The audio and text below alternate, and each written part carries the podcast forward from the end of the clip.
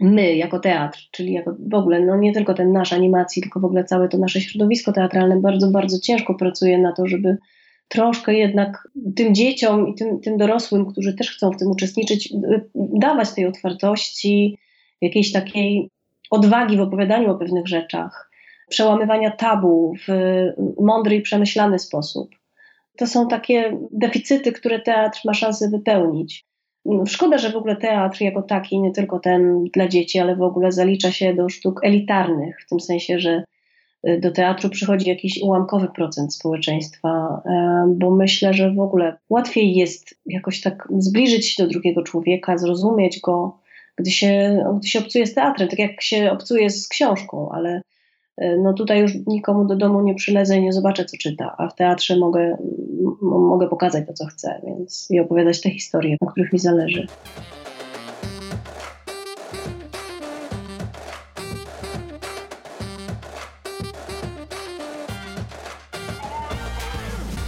Cześć, tu Ania. Zapraszam do Pracowni Dziewczyn.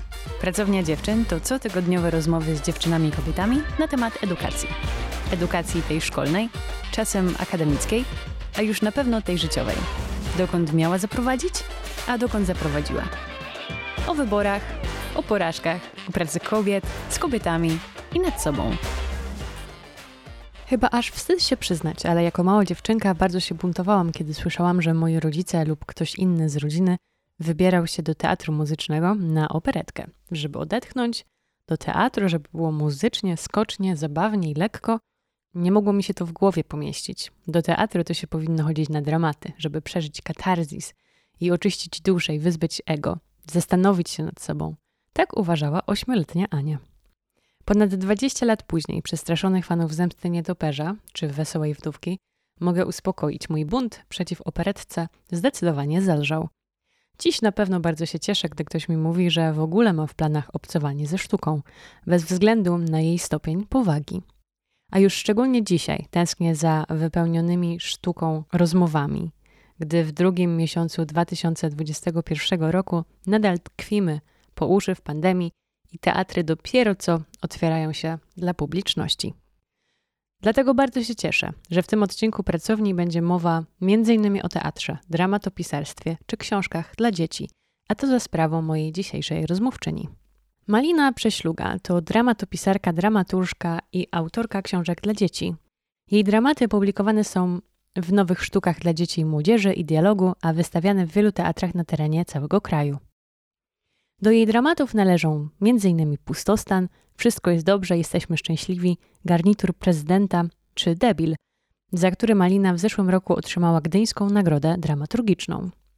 Nagrodzona przez ministra kultury i dziedzictwa narodowego profesor Małgorzatę Omilanowską za dokonania w dziedzinie literatury i dramaturgii dla dzieci, laureatka Nagrody Artystycznej Miasta Poznania za, cytuję, poważną twórczość dla dzieci, za oddanie głosu tym, których na co dzień nie słyszymy, za otwieranie zamkniętych umysłów i nowe opisywanie rzeczywistości.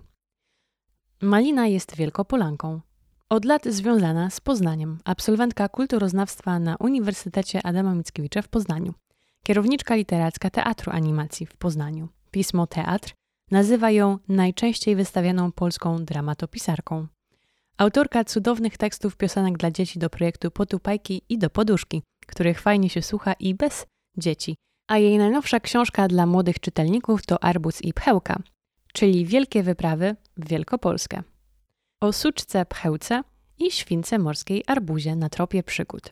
Tu należy zaznaczyć, że arbuz nie jest kawią domową, ale wilkiem morskim, tylko nie urósł, jak sam mówi. Malina Prześluga.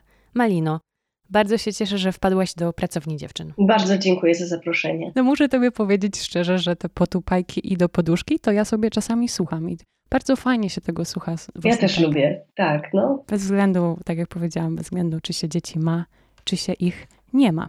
Chciałabym zacząć naszą rozmowę właśnie od twórczości Twojej dla dzieci i od tej najnowszej e, książki, czyli e, od Arbuza i Pchełki.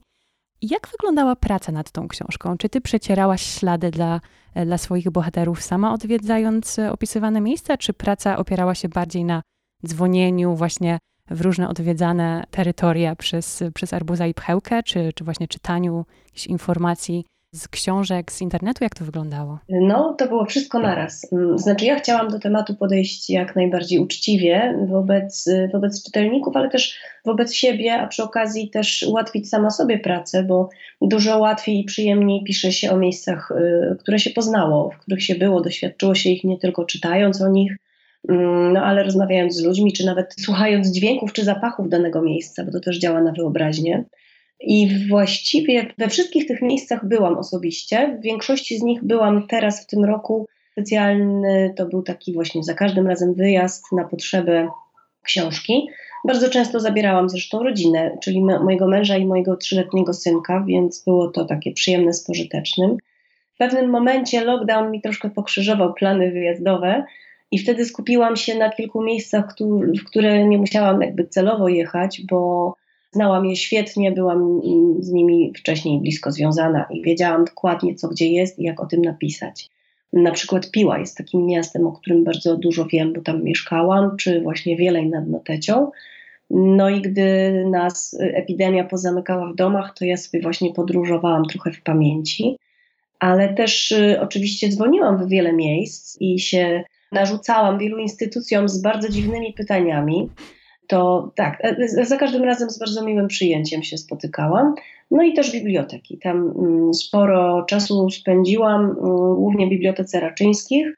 I tak też mnie mm, te wizyty w bibliotece utwierdziły w, w tym przekonaniu, że e, taka książka jest potrzebna, bo w zasadzie nie znalazłam takiej atrakcyjnej, fabularnie pozycji dla dzieci, która by dotyczyła właśnie naszego regionu, więc e, no to miłe, że pewnym sensie jestem pionierką tego podgatunku. Warto do tej książki zajrzeć. Ja przeczytałam kilka rozdziałów. Nie wiem, czy, czy twój syn jako trzyletnia e, osoba, czy on już e, jakby jest w stanie nadążyć za takimi historiami, czy to jest jeszcze literatura troszeczkę za wysoka dla niego? Nie, jeszcze nie. Ja myślę, że jeszcze z dwa lata poczekamy z czytaniem e, tej książki, ale on i tak na tym mocno skorzystał, bo żeśmy trochę pojeździli sobie po po okolicach. I na przykład pamiętam moje wielkie zaskoczenie, jak y, wybraliśmy się y, na taką rodzinną wycieczkę właśnie z mężem, z synem i z psem do miasta, które nazywa się Pyzdry i o których ja wcześniej w ogóle nie słyszałam, przyznaję, a które mnie absolutnie zachwyciły. I w ogóle pomyślałam sobie, że to ja, ja tam spokojnie mogłabym spędzić kilka dni w takim malutkim miasteczku. Cała masa atrakcji, y, nie tylko dla dorosłych, ale i dla dzieci. I Mm, przepiękne miasto, czuć w nim takiego ducha, bo to dawniej było dosyć znaczące miasto i królewskie w dodatku. I gdzieś tam w tych murach jeszcze to, ta wielkość drzemie. I naprawdę ta książka była też takim fajnym pretekstem, żeby pojeździć w miejsca, do których no, nie przyszłoby mi do głowy się udać. I to było naprawdę fajne. Jeszcze się w dodatku wszystko zgrało z, z tą pandemią, kiedy o podróżowanie daleko było dość trudno i o zagranicy można było sobie tylko pomarzyć, więc żeśmy sobie robili takie krótkie wypady na pocieszenie. Ja robiłam bardzo dużo zdjęć podczas tych wyjazdów y, i potem te zdjęcia wysyłałam ilustratorce, bo obu nam zależało na tym, żeby to wszystko było wiernie mm, rozrysowane i opisane. I tak, czułam się jak taki reporter, czasem detektyw, y, bardzo fajna. Wiele ról pełniłam podczas tych wypraw. Tak w temacie mm, literatury dziecięcej chciałabym Cię zapytać o Twoje ulubione książki i bohaterów y, Twojego dzieciństwa. Pamiętasz takie robiące na tobie wrażenie historie i postacie, jakichś idoli czy idolki? A jest cała masa takich książek, które mnie mocno ukształtowały w dzieciństwie. I tu muszę naprawdę oddać hołd rodzicom, którzy mi bardzo dużo czytali i dość szybko też y, mnie przymusili do samodzielnego czytania.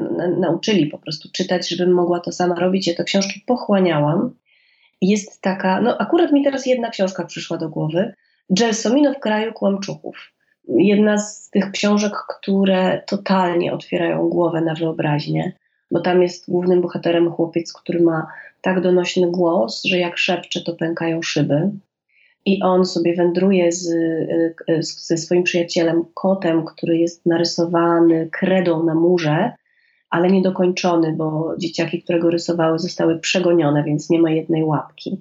I oni sobie wędrują po różnych krainach, między innymi po takim e, kraju, w którym wszystko jest na opak i w piekarni kupuje się gwoździe, zamiast dzień dobry mówi się do widzenia. to są takie rzeczy, które totalnie działają na wyobraźnię i w ogóle mm, one potem pracują długo. Mi się te opowieści gdzieś w głowie mm, odświeżają, jak piszę dla dzieci. I jest jeszcze jedna książka, z, też z gatunku takich, które totalnie otwierają na te przestrzenie, takie fantastyczne. I to jest książka Erisia Kastnera, 35 maja, o wyprawie mm, chłopaka o imieniu Konrad ze swoim stryjem, Nagietkiem chyba, do mórz południowych, ponieważ chłopczyk dostał zadanie domowe, żeby napisać wypracowanie o morzach południowych. No i jego stryj stwierdził, że takie rzeczy trzeba po prostu najpierw doznać, zobaczyć samemu, więc przeszli przez szafę prosto w krainę mórz południowych. I tam spotykali przeróżne mm, postaci wspaniałe, między innymi kobietę, która szorowała równik, żeby nie zardzewiał i żeby ziemia się nie rozleciała. Ja po latach y, napisałam adaptację mm, teatralną te, tej książki dla teatru Lalki i aktora w Opolu.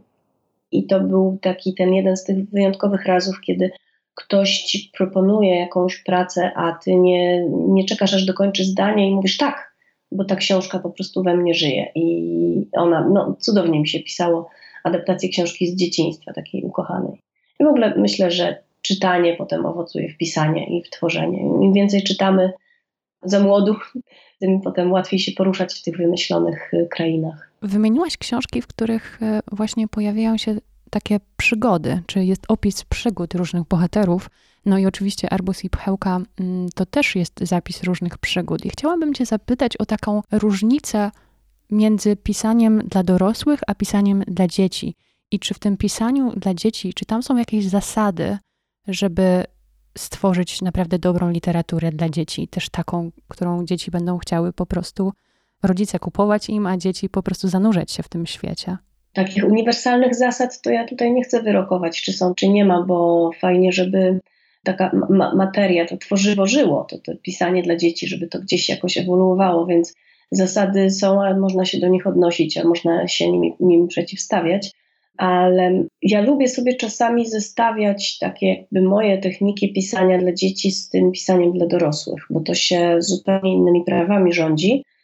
I co ciekawe, mm, w ogóle pisanie dla dzieci często spotyka się z takim, no może nie pogardliwym odbiorem, ale takim lekceważącym na zasadzie, że, że to jest prostsze, że, że, że łatwiej jest to robić. Właśnie z mojego doświadczenia wynika, że nie do końca, bo gdy piszę dla dorosłych, to mogę omijać taką fabułę, taką przyczynowo-skutkowość, jakieś takie przeprowadzanie bohaterów przez konkretne zdarzenia. Mogę też nie odnosić się do jakiegoś konstruktu psychologicznego, bo tworzę sobie w tym pisaniu dla dorosłych takie, ja to nazywam postaci figuratywne, które jakby służą mi tylko po to, żeby opowiedzieć o jakimś problemie, na przykład. Odnoszę się też do takiego intelektualnego backgroundu odbiorcy, bo my dorośli mamy już jakieś, e, no, umiemy się poruszać w tej sferze znaków, e, symboli i odniesień kulturowych i po prostu łatwiej jest tymi symbolami szafować. A jak pisze się dla dzieci, no to trzeba pamiętać, że dziecko w każdej chwili może powiedzieć nudzi mi się i odejść, e, albo y, kręcić się, wiercić, chcieć siku Przyciąganie uwagi dziecka jest, y, jest kluczowe tutaj, a można to osiągnąć w zasadzie, moim zdaniem, przez to, żeby dziecko się polubiło z bohaterem.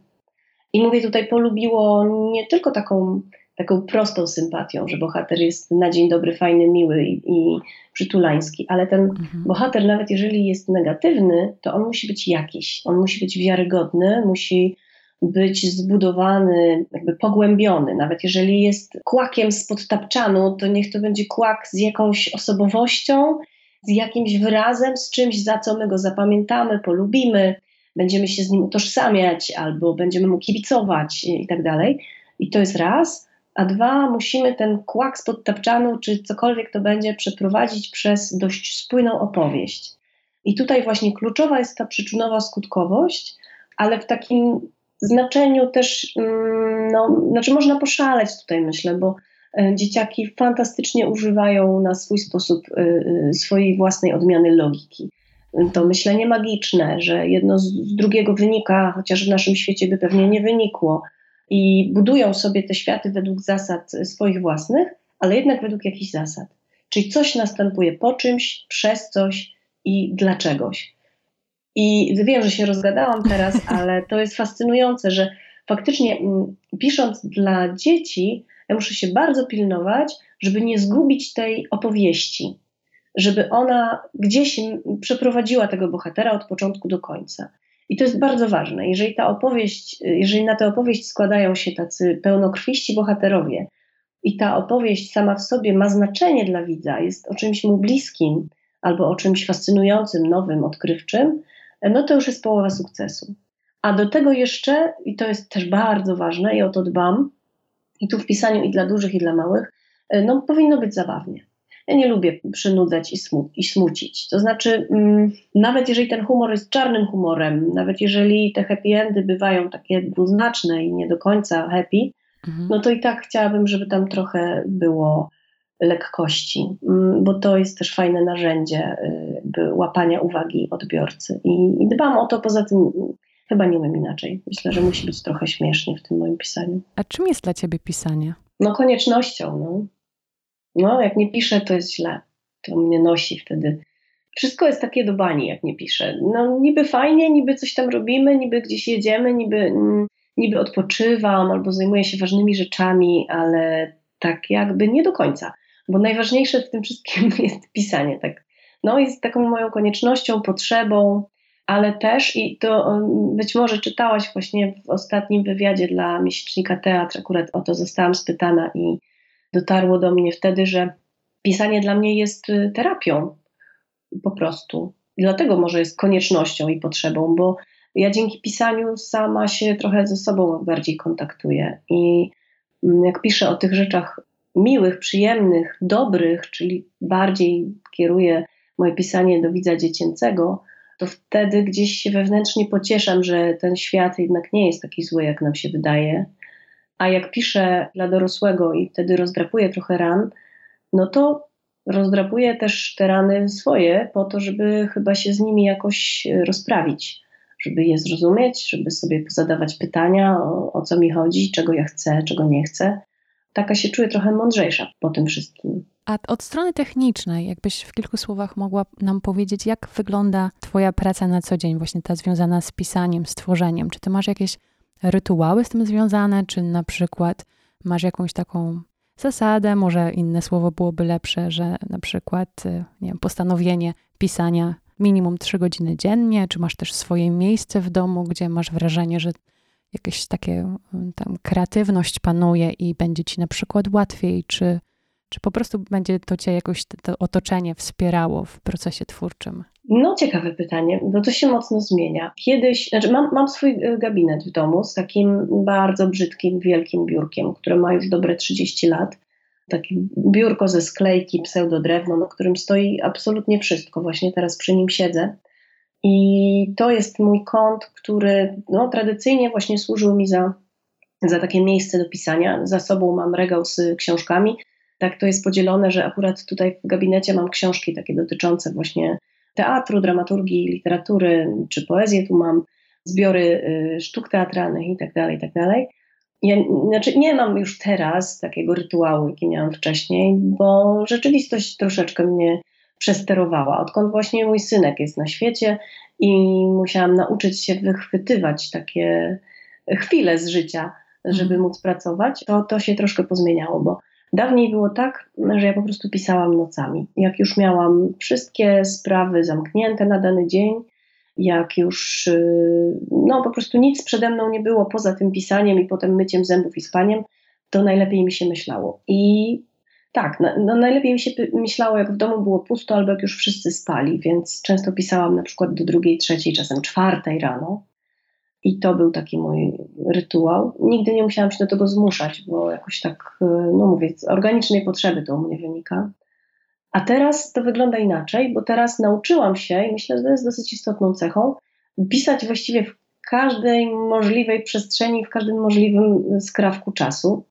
Leoś, mój synek, chodzi do przedszkola, więc troszkę jest łatwiej, ale na przykład zanim mm, dzisiaj się spotkałyśmy na tę rozmowę, udało mi się dwie piosenki napisać do spektaklu, a umawialiśmy się na godzinę 12. Więc jak wyekspediowałam dziecko na dziewiątą do przedszkola i zjadłam śniadanie, ogarnęłam trochę mieszkanie, no to w te dwie godzinki udało mi się coś machnąć. I tak to właśnie y, wygląda. Piszę też na przykład w knajpach, y, w kawiarniach. Jestem tym typem, nie wiem czy lubianym, czy nielubianym przez kelnerki, który zamawia jedną herbatę i siedzi z nią na przykład 3-4 godziny. Tak, i właśnie Arbuza i Pchełkę napisałam prawie, no połowa książki powstała w niedalekiej tutaj restauracji Granium na Jeżycach. Po czym zaniosłam im egzemplarz książki, bo tak mi te ich napary zdrowotne pomogły pisać. I no nie mam już tych rytuałów. Znaczy muszę mieć coś do picia. Kawa, herbata, y, czasem jakieś piwko wieczorem, czy, czy kieliszek wina, to jakoś tak, żeby, żeby robić sobie te takie przerwy na łyczek i na zebranie myśli. I tak, no. Ważne, że nie mam już teraz komputera z zepsutą baterią i mogę go brać na kolana, czy mogę pisać nawet w parku. To mi się też zdarza ciepłą porą. Także tu już chyba o rytuały jakieś ciężko się doszukać. Chciałabym Cię teraz zabrać um, taką podróż do przeszłości. Pamiętasz takie pierwsze Twoje marzenia z bycia kimś, jak dorośniesz? Tak, chciałam być bibliotekarką, bo mieszkałam wtedy w Pile. Często tam chodziłam wypożyczać książki. Właśnie, jak już mówiłam, bardzo dużo czytałam. I ta praca wydawała mi się fantastyczna i w ogóle idealna dla mnie, bo właściwie miałam wrażenie, że można tylko siedzieć i czytać. Mm, faktycznie te panie bibliotekarki sobie miały otwartą książkę na kolanach. Tak, no i pomyślałam sobie, Boże, co za robota. No, czyli dostaję pieniądze za to, co i tak lubię robić. No miałam jakieś też takie fazy, chciałam być pielęgniarką, ale właściwie nie wiem dlaczego. A potem długo chciałam być aktorką. Bardzo długo, bo aż do czasu studiów, bo zdawałam do szkoły y, teatralnej dwukrotnie. I te związki z teatrem zaczęły się dość wcześnie, gdzieś na początku liceum jeszcze. Tak, związałam się z takim dom, domem kultury poznańskim tutaj i mieliśmy grupę teatralną, w której grałam. Nawet wystawiona była jedna sztuka, którą napisałam i tak no od tego się zaczęło i to chyba było takie najsilniejsze z tych, z tych marzeń na przyszłość właśnie, żeby być aktorką. A zainteresowanie pisaniem ono też pojawiło się tak łącznie, czy, czy przy okazji zainteresowania aktorstwem, czy jak to u Ciebie wyglądało z pisaniem? Wcześniej, wcześniej. E, jeszcze w podstawówce zaczęło się od poezji. Ja dość wcześnie zaczęłam czytać wiersze Mirona Białszewskiego. Myślę, że no, nie, nie mogłam ich nawet jeszcze dobrze rozumieć, ich sensu, a może nawet do teraz nie rozumiem niektórych z nich, bo Miron dosyć hermetycznie pisał. Miałam, nie wiem, 11 lat, 12 i dostałam, czy wzięłam z półki od rodziców taką maciupeńką książkę Mirona Białoszewskiego wielkości, mm, no nie wiem, po, połowy dłoni ona była, nawet nie. I starutką taką. I te, te wiersze mnie gdzieś ujęły bardzo wtedy.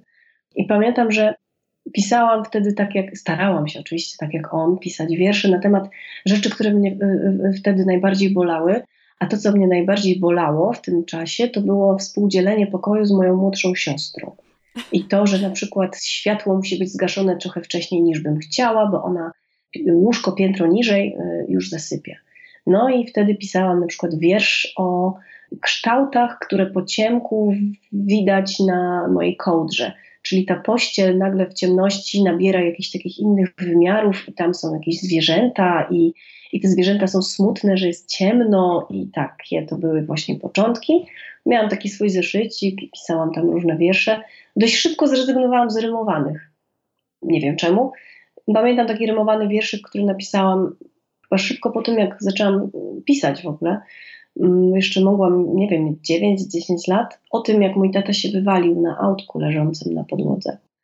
I tak, to był, to był autentyk i ja to opisałam w swoim wierszu, pierwszym rymowanym. To, to, tak to się zaczęło.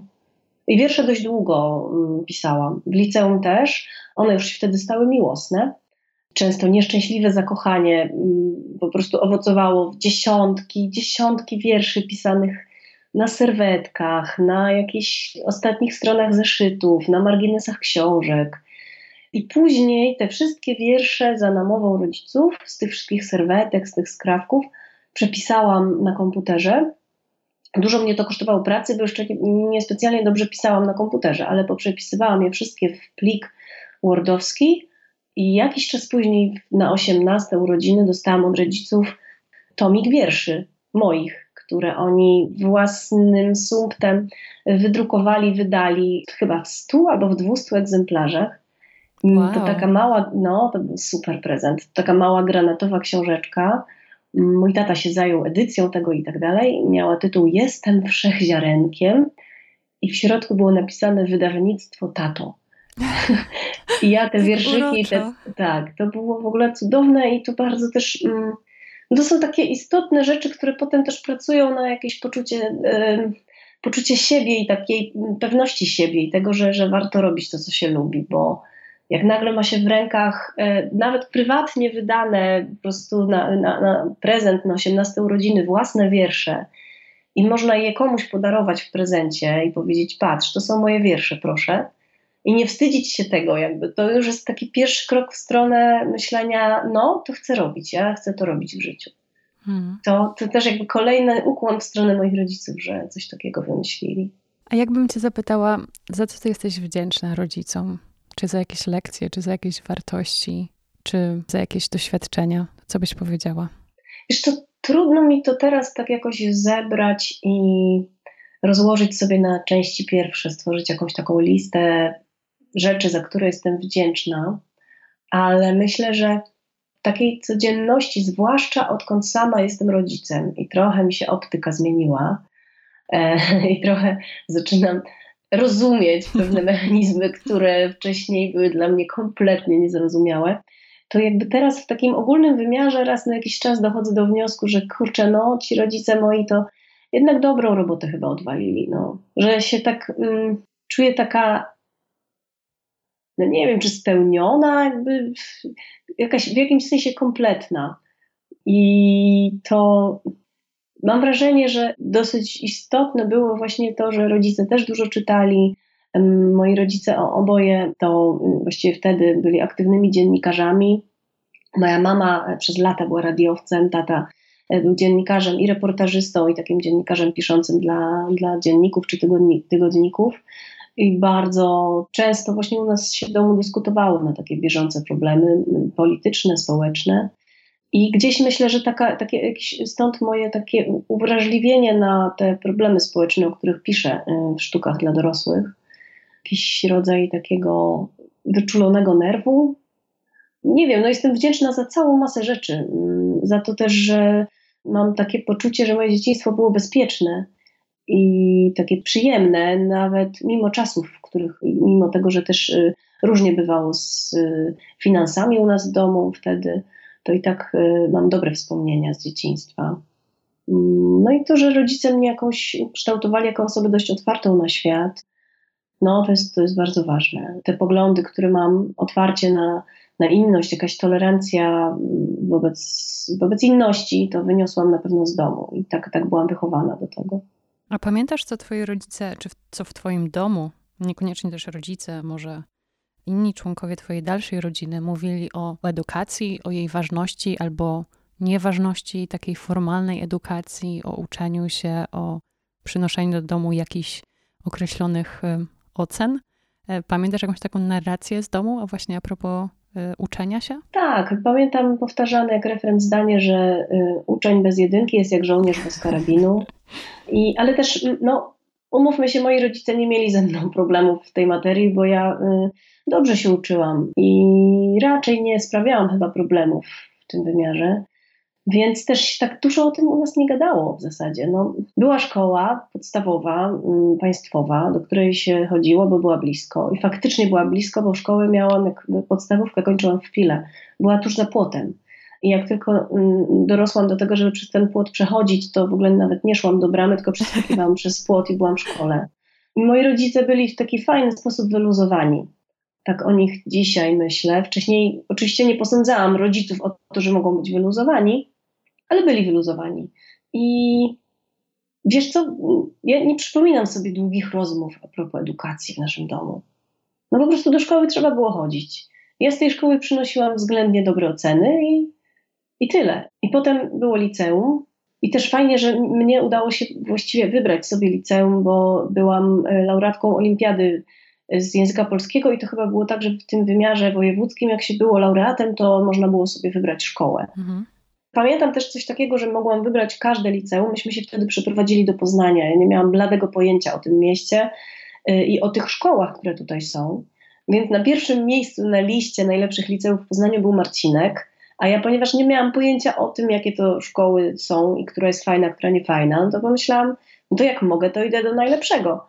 A rodzice, i nie wiem, czy to mama, czy tata, któryś z nich powiedziało mi, no słuchaj, a może nie iść do tego pierwszego na liście, tylko może iść do drugiego na przykład, no bo to pierwszy to takie, wiesz, no takie no, kujoństwo do potęgi, no to może oczko niżej, może będzie fajnie. I na drugim miejscu była Marynka, czyli liceum y, Marii Magdaleny. Tak. I poszłam je sobie obejrzeć.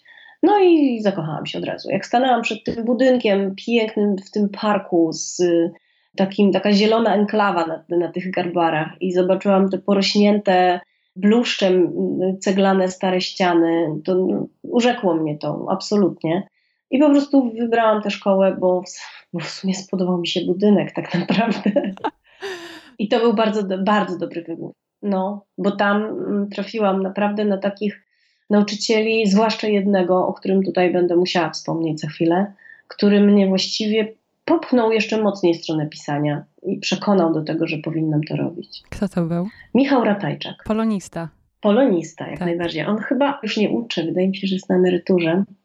Genialny człowiek, naprawdę, po prostu z taką pasją prowadził e, lekcje. A w ogóle bardzo często spoza programu rzeczy robił z nami. I dzięki niemu, dzięki temu, że robił rzeczy spoza głównego programu, ja poznałam w ogóle teatr absurdu. Poznałam nie tylko Becketa, czekając na Godota, ale poznałam Ionesco i Żeneta. Tutaj zakochałam się, to była moja pierwsza taka miłość teatralna. Właśnie dzięki temu, że on nam przedstawił te rzeczy poza programem. Ale na przykład jak omawialiśmy sobie mm, teorię kiczu w literaturze, mhm. na przykładzie Mirona Białoszewskiego Ballady z Makaty, no to pan Michał Ratajczak, pan profesor Michał Ratajczak przyszedł przebrany za takiego, takiego śmiesznego chłopka. Miał takiego drewnianego ptaszka na palcu, na, na głowie miał taką czapkę i jakieś takie, taki płaszcz dziwny, coś, nawet zdjęcia takie mam. Przyszedł tak na lekcję przebrany po prostu albo nas tak półlegalnie zabierał na te 45 minut gdzieś tam, żeby zrobić lekcję w jakichś innych okolicznościach, na przykład na zamkniętym dla wszystkich strychu Marynki. I my tam po cichutku sobie wchodziliśmy, tam siedzieliśmy te 40 parę minut, słuchaliśmy o literaturze, a potem schodziliśmy na dół i nie mieliśmy nikomu mówić, że tam byliśmy, na przykład tak było. I to jest to, jak traktował jakby naszą klasę tak yy, zbiorczo, ale też miał do mnie specyficzne, indywidualne podejście, bo zadawał mi dodatkowe zadania domowe. Co może brzmieć tak mało sympatycznie w sumie, ale to były zadania na rzeczy do napisania. Na przykład miałam napisać bodajże opisać wnętrze swego pokoju w pięciu różnych stylach literackich, albo napisać monolog umierającego komara. Ale przepraszam, czy ty się prosiłaś o te zadania, czy wy mieliście jakiś taki pakt, czy on Jakoś widział sama talent? nie wiem, jak to się stało. Tobie, on, on, czy... chyba, on chyba zobaczył, chyba zobaczył że, że ja lubię pisać, bo jak dostawaliśmy takie bardziej swobodne zadania, on nam bardzo fajne zadania dawał. Na przykład mhm. na lekcji musieliśmy opisać, jak znaleźć słonia na pustyni. I nikt nie wiedział dlaczego. Dostaliśmy takie zadanie, ale mieliśmy przez 40 minut pisać o tym, jak znaleźć słonia na pustyni. I na przykład widział, że jak mówił, że dobrze, to maksymalnie niech to będą cztery strony, to ja mu oddawałam osiem. A potem jeszcze mu przynosiłam z domu drugą wersję, bo chciało mi się. I już w sumie nie pamiętam, jak to się stało, że ja zaczęłam od niego dostawać jakieś dodatkowe zadania, ale to dosyć regularnie mi je zadawał i, i potem z radością czekałam na jego oceny. Znaczy oceny, w sensie, no nie oceny takie do dziennika, tylko rozmowy na ten temat mhm. y, oceniającą to, co napisałam. I to mm, było nie zawsze wcale takie super przychylne, bo często mi dawał krytyczne uwagi, ale ja lubię mm, krytyczne uwagi i mnie to napędza. Także też y, no, dało mi to sporo. I tutaj ogromny szacun, bo to w ogóle jest y, kolejna taka cegiełka do tego mojego przekonania, co ja chcę robić w życiu i, i takiego trzymania się tego pisania jak już zaczęłam w tym wieku nastu lat, to już się tego trzymałam konsekwentnie. Właśnie dzięki takim osobom między innymi. No zazdroszczę ci tego zwiedzania strychu marynkowego. Mnie tam, ja tam nigdy nie dotarłam. Nikt nas nie zabrał. Ale ja mam ogromny sentyment do nauczycieli e, z Marynki, bo mam wrażenie, że ogromna większość e, tych nauczycieli była, podchodziła tak z uwagą do uczniów. I właśnie jak gdzieś e, zauważała, że ktoś się stara, że komuś zależy, że ktoś chce bardziej, się w coś wgłębić i tak dalej, to oni bardzo pomagali się rozwijać w tym kierunku. Tak, to prawda. Mhm. No, tak było. No dobrze, ale w takim razie twoja matura i powiedziałaś wcześniej, wspomniałaś, że zdawałaś na, mm, na aktorstwo, no ale studiowałaś kulturoznawstwo. To, to co to jest za, tam za historia? No jak to? No jak się nie dostałam. Plan B to był. Zdawałam e, do, trochę tak za bardzo to wszystko było z głupia frant tak naprawdę, bo myślę, że może jakbym się trochę lepiej przygotowała albo ktoś by mnie poprowadził, kto się na tym troszkę zna, to może by mi się udało, bo ja e, zdawałam do Krakowa na Wydział e, Aktorski i dostałam się do ostatniego etapu, czyli jakby przeszłam tę największą mhm. selekcję. Już się witałam z gąską, już byłam ta jedna na, na dwie osoby na miejsce bodajże, z jednej na trzydzieści no i tyle, nie? I się posypało. Jakoś nie. Miałam fatalny dobór tekstów, bo sobie je wybierałam sama. A jak się jest egzaltowaną, mm, ile tam się ma lat, dziewiętnastolatką, to, to się tak nie umie krytycznie spojrzeć na te teksty, które się wybrało. Bo to, może nie wszyscy wiedzą, ale do tych egzaminów wstępnych do szkół aktorskich to jest taki spis rzeczy, które trzeba przygotować na pamięć i tam jest bodajże fragment prozy współczesnej, fragment prozy klasycznej, wiersz współczesny, wiersz klasyczny i tak dalej, i tak dalej. No i te moje rzeczy były bardzo kiepskie do interpretacji. Mm, I trochę, znaczy z jednej strony żałuję, że nie, nie zgłosiłam się do kogoś tu w Poznaniu, nie wiem, jakiegoś aktora może, który by mnie przygotował trochę lepiej, a z drugiej strony chyba nie żałuję, bo teraz bym pewnie była po prostu aktorką w jakimś teatrze, a nie robiłabym tego, co, co robię. A mhm. jestem szczęśliwa z tym, co robię, więc może dobrze, że, że miałam tego beznadziejnego, co ja tam miałam chyba, chyba Norwida, taki wiersz, taki e, jakiś taki, znaczy Norwid jest wspaniały, ale nie do, no nie do egzaminów do szkoły teatralnej, no po prostu. Rozumiem. A na tym kulturoznawstwie na Uniwersytecie Adama Mickiewicza w Poznaniu, jak ci tam było po takiej, no nie wiem, czy nazywałabyś to porażką, nie wiem, czy byłaś zrozpaczona, po tym niedostaniu się na, na aktorstwo? Zniechęcona byłam bardzo do tego, żeby teraz. Traktowałam to jako poczekalnie, to kulturoznawstwo. Wiedziałam, że za rok to ja już wyfrunę i będę zdawać dalej. I faktycznie było tak, że ja po roku studiowania kulturoznawstwa złożyłam też papiery, tym razem do Wrocławia, na Wydział i Aktorski, i Lalkarski, ale no to już był w ogóle totalny spontan. Ja wtedy miałam w ogóle chłopaka we Wrocławiu i, tak sobie do niego jeździłam co weekend i tak sobie właśnie te papiery złożyłam raz, a potem przy kolejnym razie sobie poszłam na te egzaminy, właściwie średnio przygotowana. Chyba po prostu z jakiegoś wewnętrznego poczucia obowiązku, że skoro sobie obiecałam to wcześniej, to muszę spróbować jeszcze raz, ale wydaje mi się, że ja podświadomie już nie chciałam wcale się dostać, bo na tym kulturoznawstwie okazało się być całkiem spoko i z roku na rok było coraz lepiej. A jak już żeśmy się po trzecim roku, bo wtedy jeszcze nie było studiów licencjat y, i magisterskie, tylko były po prostu pięcioletnie studia magisterskie, i po trzecim, po trzecim albo od trzeciego, chyba po trzecim roku, te dwa ostatnie lata, to już były takie grupy, mm, Boże, jak to się nazywało wtedy? Tematyczne. No ja trafiłam do grupy y, jak specjalizacja taka. Mhm. Specjalizacje mhm. takie, tak. Teatralno-artystycznej, nazwa mnie zadziwia do dzisiaj, ale tak się nazywała i tam już byliśmy w takich grupkach kilkunastu do dwudziestu może osób i już żeśmy, no wtedy już naprawdę robiliśmy swoje tym sensie, że my w ogóle założyliśmy sobie na tych studiach stowarzyszenie, założyliśmy sobie teatr. Y, z tym teatrem jeździliśmy po Europie, graliśmy na festiwalu Malta parokrotnie, zagraliśmy w, na takim festiwalu szkół teatralnych y, w Arezzo we Włoszech na przykład, ze spektaklem, który przygotowaliśmy, a byliśmy jedyną grupą teatralną nie wywodzącą się ze szkoły teatralnej. Ja po prostu miałam ogromne szczęście na tych studiach, bo trafiłam na wyjątkowy rocznik. I to potem wracało i do dzisiaj wraca jak bumerang, bo mówi się o tym, że ten nasz rocznik to był 2000, aż wstyd się przyznać jak dawno, 2002-2007. To był taki rocznik, gdzie nam się po prostu chciało robić rzeczy ponad te obowiązkowe i owocowało to przeróżnymi akcjami, na przykład zamiast zdawać y, tradycyjny egzamin z historii teatru, my zrobiliśmy performance i dostaliśmy zaliczenie. Gro ludzi, z którymi studiowałam, z którymi jakoś tak byliśmy w tej tak zwanej paczce, y, no to do dzisiaj tę kulturę tworzy.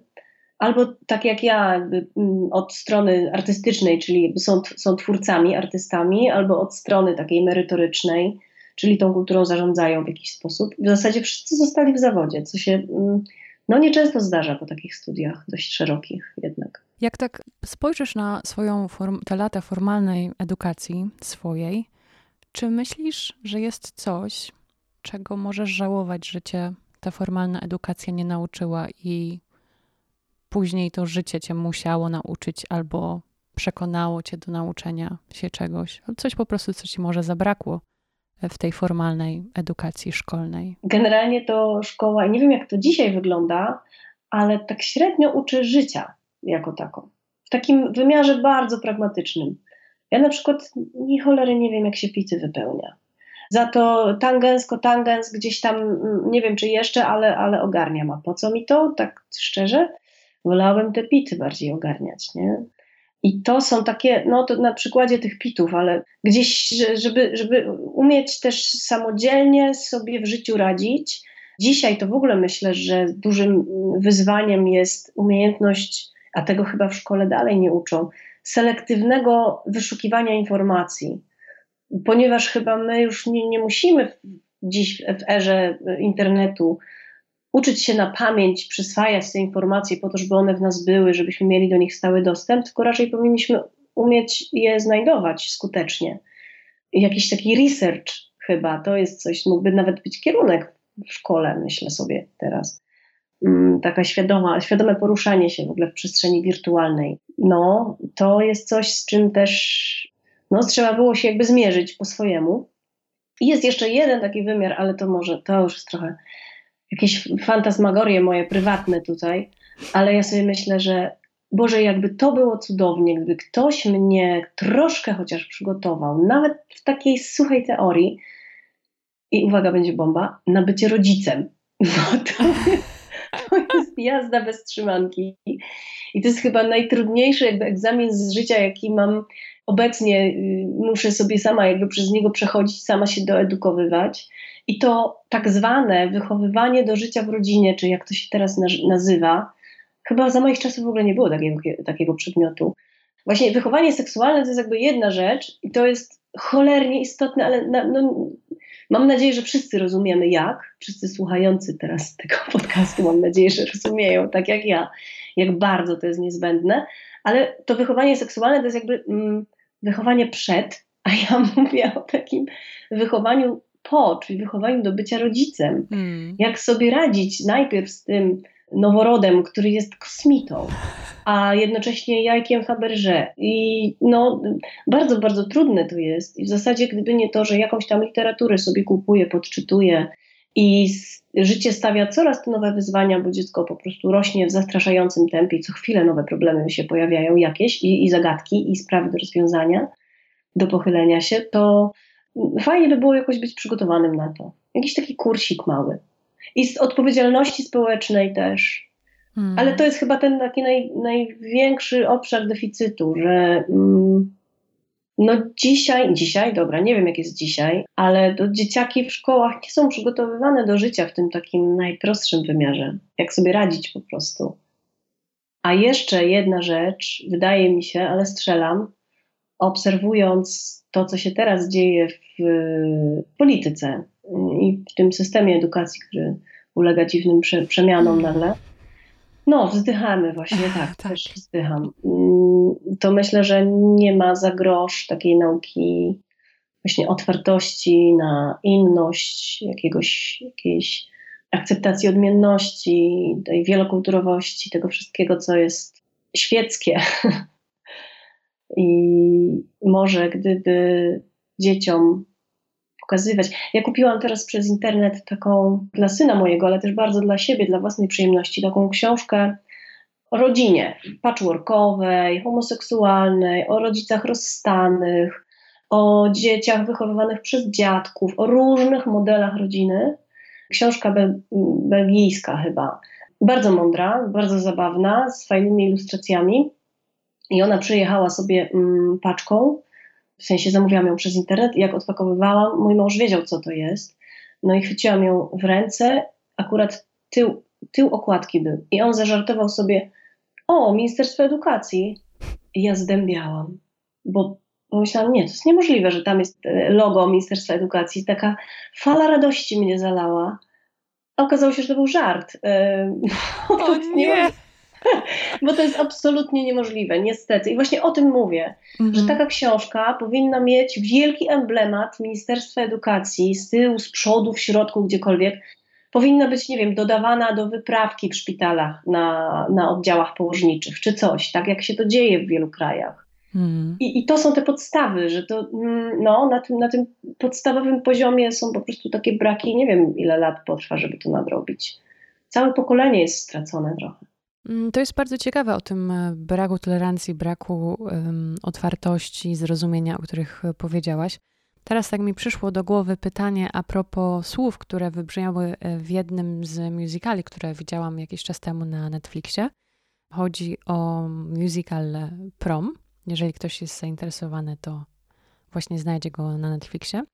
Cała akcja dzieje się w amerykańskim liceum i pamiętam, że w pewnym momencie jeden z bohaterów mówi, że Ewidentnie uczniom tego liceum brakuje zajęć teatralnych, czyli mm, tego drama class e, po angielsku, bo brakuje tej młodzieży tolerancji i empatii względem drugiego, innego człowieka.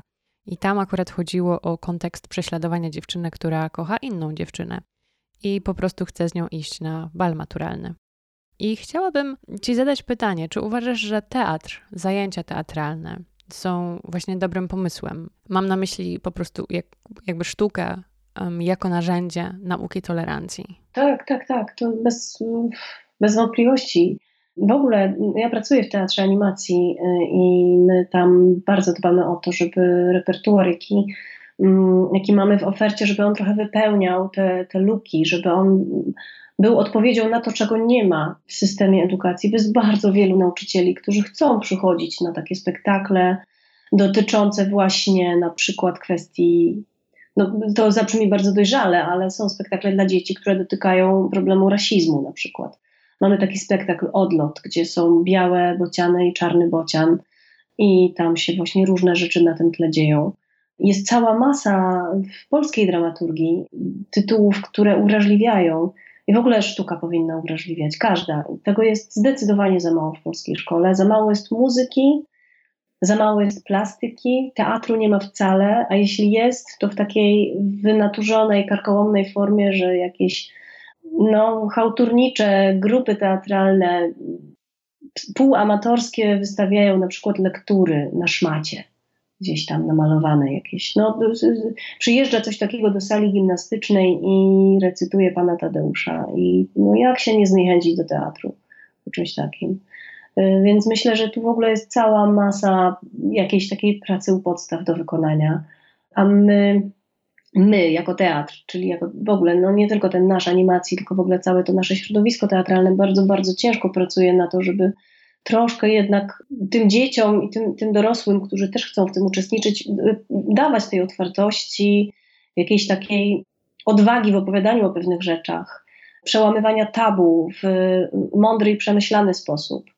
To są takie deficyty, które teatr ma szansę wypełnić. Szkoda, że Szkoda, że w ogóle teatr jako taki, nie tylko ten dla dzieci, ale w ogóle zalicza się do sztuk elitarnych, w tym sensie, że Y, do teatru przychodzi jakiś ułamkowy procent społeczeństwa, e, bo myślę, że w ogóle łatwiej jest jakoś tak zbliżyć się do drugiego człowieka, zrozumieć go, gdy się, gdy się obcuje z teatrem, tak jak się obcuje z książką, ale no tutaj już nikomu do domu nie przylezę i nie zobaczę, co czyta, a w teatrze mogę, mogę pokazać to, co chcę, więc i opowiadać te historie, o których mi zależy. Tak, zbliżając się mm, do końca naszej rozmowy, chciałabym jeszcze otworzyć jeden krótki wątek, może nie krótki, ale jeden wątek. Chciałabym Cię zapytać o rok 2020, bo wiem, że dla wielu osób był to bardzo rok pełen wyzwań i w wielu wypadkach ciężki, trudny i dla każdego pewnie on był wyzwaniem na swój sposób. I chciałabym zapytać o ten rok miniony w kontekście tego nowego roku i tego, co jest przed tobą, i twoich marzeń, i planów, i tak dalej. Jeżeli pozwolisz, chciałabym zacytować słowa, którymi podzieliłaś się z końcem właśnie 2020. Napisałaś: Po tym złym roku jest we mnie ogromny głód życia, jakaś niecierpliwość, nienasycenie. Dotarła do mnie oczywista prawda: mam tylko jedno życie i ono się kiedyś skończy. Nie ma brudnopisów. I chciałabym Cię zapytać, czy Ty miałaś Czy myślisz, że miałaś tych metaforycznych brudnopisów sporo wcześniej, a teraz właśnie postanawiasz wszystko robić tak w czystopisie? Tu dotykamy takiej mocno prywatnej sfery, bo ja też chyba wkraczam w jakiś wiek przełomu. To znaczy do tej mm, przełomowej czterdziechy to mi jeszcze zostały no dwa i pół roku mi zostało jeszcze, więc tak sobie powolutku wkraczam, ale nagle zaczynam gdzieś dostrzegać jakąś kruchość w tym wszystkim, co się dzieje. Ja też miałam w tym 20-20, czyli roku Zozo, jak to się mówi, miałam y, dość spore y, problemy ze zdrowiem i, i mój syn też, żeśmy i ja i on trochę w szpitalu siedzieli. I w takich sytuacjach tak jakoś człowieka nachodzi, że kurczę, no trzeba te wszystkie rzeczy, o których się mówi, że się zrobi na pewno kiedyś w przyszłości, trzeba zacząć je wprowadzać w życie.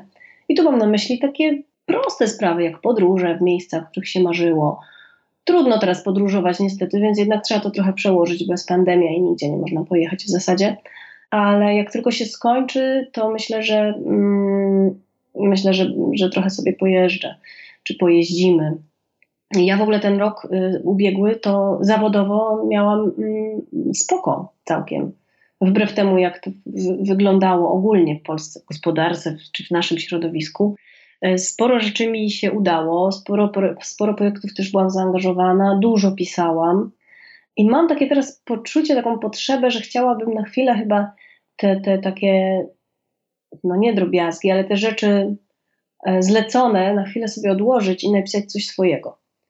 Jeszcze nie wiem co, ale jakieś przeczucie mnie toczy, że to um, jakieś kierunki już czuję. Chciałabym po prostu tak naprawdę mieć teraz czas, y, nierozproszony mm, piosenkami do spektaklu, czy jakąś sztuką na zamówienie, czy, czy próbami, na których, w których uczestniczę jako, y, jako dramaturg. Mieć ten czas, żeby po prostu siedzieć i pisać, czyli być, być twórcą, być artystą bez ograniczeń.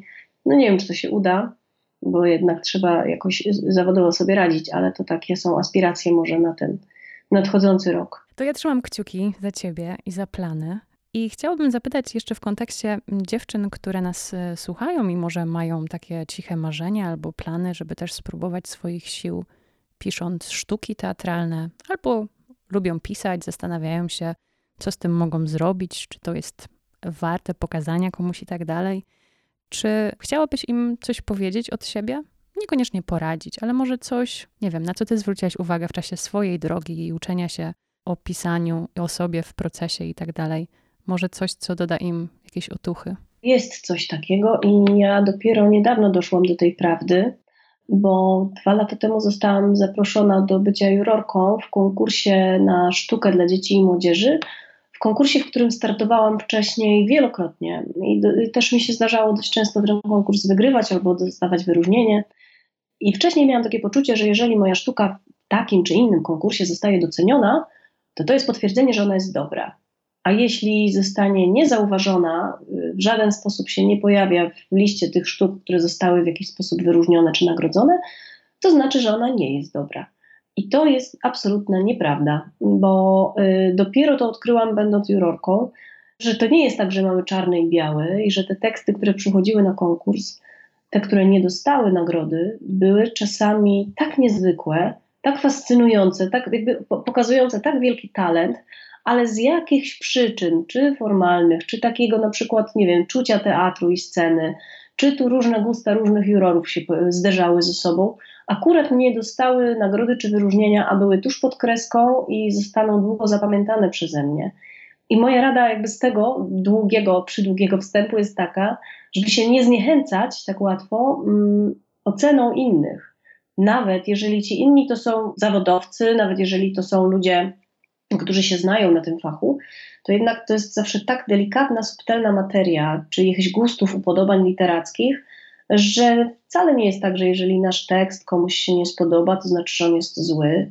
Może trzeba go pokazać y, komuś jeszcze, może trzeba go pokazać tym samym ludziom, ale za jakiś czas, bo wszyscy się zmieniamy. I tyle. No dla mnie to było bardzo odkrywcze, bo ja nagle zdałam sobie sprawę, że te teksty, na których postawiłam krzyżyk, bo w trzech konkursach nic się z nimi nie zadziało, one może wcale nie są za przeproszeniem do dupy, tylko mm, po prostu no, nie, nie znalazły jeszcze swojego odbiorcy. Tak, żeby walczyć o swoje w tym temacie. I żeby, żeby właściwie jest jeszcze jedna rzecz, o której chciałam powiedzieć. Trochę z tego wynika, co powiedziałam wcześniej, a trochę, trochę nie. Żeby ufać sobie. W tym sensie, że mm, jeżeli mamy jakiś temat, do nas wraca i w kółko chcemy pisać o tym samym i mamy wrażenie, że już o tym wszystko zostało powiedziane, że na przykład obsesyjnie, nie wiem, piszemy sobie o miłości, a to takie, nie wiem, banalne albo y, dziecinne i tak dalej. Nieprawda, jeżeli my czujemy, że to jest coś y, ważnego dla nas i mamy dużo do powiedzenia w temacie, chociażby tak z pozoru banalnym jak miłość i wyświechtanym, to piszmy na ten temat, bo jak powiedział mm, Janusz Głowacki, bardzo fajny pisarz, trzeba pielęgnować własne obsesje. I tylko z tego właściwie wychodzi prawdziwa sztuka. Bo nie piszmy pod dyktando potrzeb, pod y, jakieś trendy, y, nie silmy się na, na siłę, na, jakiś, na jakąś oryginalność, tylko po prostu piszmy to, co czujemy. Czyli intuicja i jakieś takie wewnętrzne poczucie, o czym ja tak naprawdę chcę Wam opowiedzieć. No, to jest klucz chyba. Potem się nie wstydzimy tych tekstów. Są nasze po prostu. My tu w pracowni dziewczyn tworzymy i uzupełniamy przy każdej rozmowie taki nasz alternatywny kanon lektur. Ale nie chodzi tylko o książki, chodzi o wszystko, co warto jest podać dalej. O muzykę, o twórczość, o zapoznanie się z sylwetką jakiejś osoby e, i tak dalej. Czy jest coś, co albo ciebie, nie wiem, dotknęło, wzruszyło, albo coś, co cię zatrzymało, co ci się bardzo spodobało, co chciałabyś podać dalej ku inspiracji innych dziewczyn? No to teraz mnie zabiłaś, bo ja ostatnio to tylko guilty pleasure, jeśli chodzi o lektury i filmy. Mm, styczeń, luty to są dla mnie takie dwa miesiące totalnej zwiechy, jeśli chodzi o tego typu sprawy. Po prostu tak hibernuję, trochę czekam na wiosnę i właśnie oglądam seriale zaległe, czytam jakieś takie kryminały. E, teraz sobie kupiłam nową książkę Kamili Lackberg, do której mam słabość, więc na ten moment nic mi szczerze mówiąc nie przychodzi do głowy. No, nic mi nie przychodzi do głowy, bo jeśli już coś czytam y, ostatnio takiego nie, nie guilty, nie pleasure, to to są rzeczy dotyczące pielęgnacji ogrodu, bo z kolei to jest taki mój nowy konik, który mam zamiar wprowadzić w życie od, od wiosny, więc tu mogę polecać książki o drzewach na przykład. Może jakąś taką książkę, która byłaby wspierająca osoby, które właśnie myślą o karierze, o ścieżce w teatrze dramatopisarstwie, może coś, co, co tobie otworzyło oczy w jakiś sposób i warte jest po prostu zaznajomienia się z. No, mnie otworzył oczy na takie, takie pisanie dla teatru, właśnie teatr absurdystów. Łysa śpiewaczka na przykład, czy właśnie ten najbardziej chyba znany tekst Czekając na Godota. Ale ja mam właściwie taką, że ja mam taką radę dla piszących nie tylko dla teatru, ale, ale głównie, żeby czytać wszystko. I to jest moja metoda jeden dramatopisarz i reżyser, Mateusz Pakuła, kiedyś wyreżyserował napisaną przez siebie e, sztukę, teraz żeby się nie pomylić, Twardy Gnat, Martwy Świat.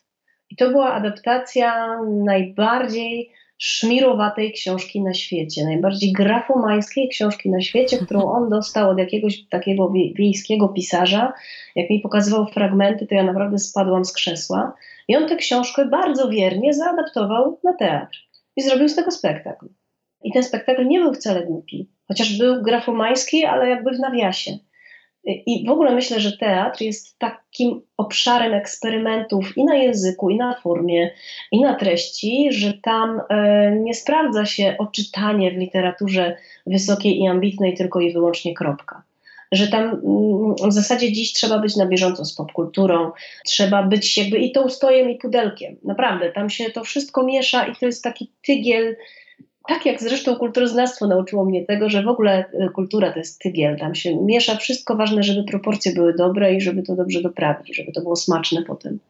I jak teraz odwracam się w tym moim gabinecie z tego wielkiego biurka i patrzę sobie na książki, które mam tutaj na półce, no to w zasadzie mm, tak naprawdę ważne jest też, żeby czytać dramaty po prostu innych autorów.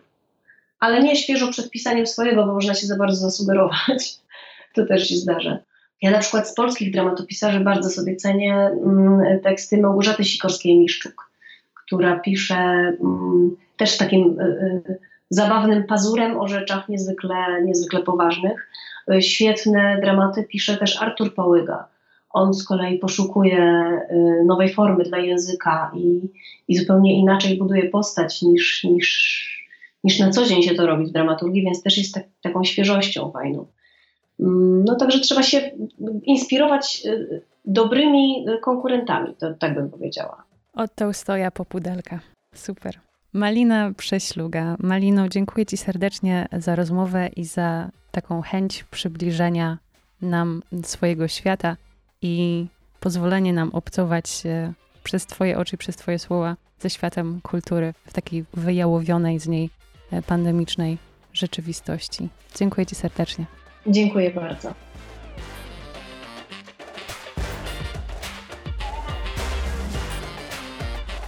W opisie tego odcinka możesz znaleźć link do potupajek i do poduszek, czyli utworów na różne nastroje dla najmłodszych i bliskich im dorosłych, z pięknymi tekstami Maliny Prześlugi i Konrada Dworakowskiego.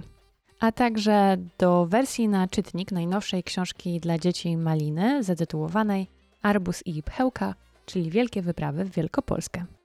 I w ten oto sposób siódmy odcinek drugiego sezonu Pracowni dobiega końca. Zapraszam na Instagram Pracowni Dziewczyn, Pracownia Dziewczyn Pod i do kontaktu mailowego podaję adres pracownia dziewczyn podcast małpa.gmail.com. Jeśli spodobał Ci się ten odcinek, podziel się nim z innymi, oznaczając instagramowy profil pracowni. Dzielenie się pracownią z innymi jest y, ogromnym wsparciem dla tego projektu, także dziękuję mm, z góry za wszystkie udostępnienia. Dzięki, że jesteś. Kolejny odcinek pracowni już w czwartek. Do usłyszenia.